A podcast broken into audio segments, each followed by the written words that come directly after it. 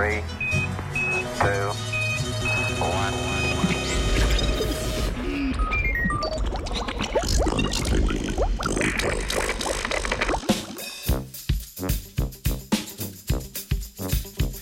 No bullshit, please.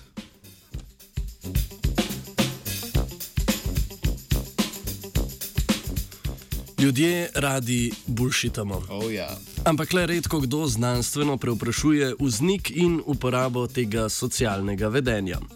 Socialni psiholog Petročeli iz Združenih držav Amerike je eksperimentalno raziskoval, kaj ljudi pripravi do tega, da se poslužujejo takšne oblike komunikacije.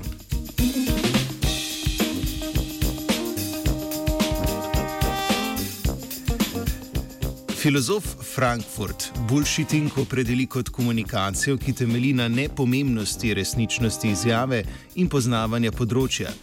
Gre za pogosto socialno aktivnost, ki jo omogočata težnja potem, da imamo mnenje o vsem in lahkota, s katero to mnenje predstavljamo brez podprtosti z dokazi.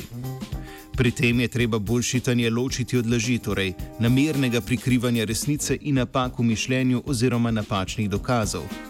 Bullshitanje je komunikacija v situaciji, kjer moramo govoriti o tematiki, o kateri vemo premalo.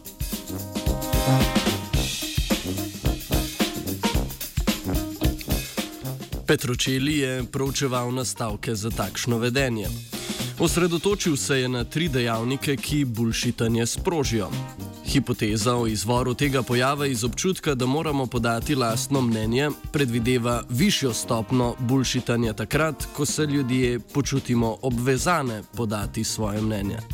Hipoteza o tem, da pojav temelji na pomankljivem znanju z določenega področja, predvideva višjo stopno bulšitanja, ko imajo osebe manj znanja o določeni temi. Hipoteza o sprejetosti bulšitanja pa predpostavlja, da večja kot bo toleranca do takšne komunikacije, bolj bo prisotna. Povedano drugače, manjša kot je možnost, da nas kdo pri tem ujame, lažje bluzimo.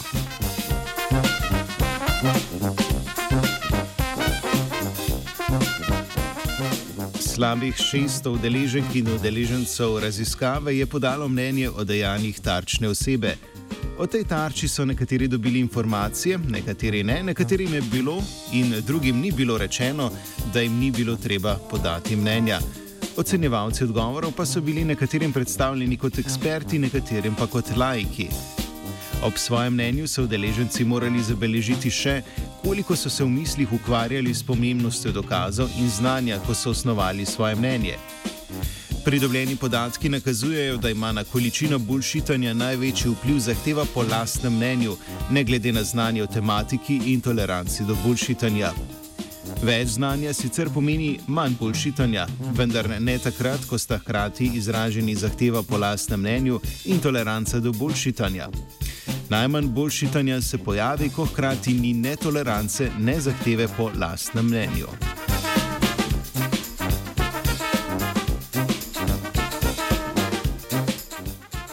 Čeprav samo ocena pomembnosti dokazov ni neposredni pokazatelj stopnje bulšita, je ta raziskava vsaj zanimiva, če ne tudi poučna, saj omogoča razumevanje vsakodnevnih komunikacijskih spretnosti.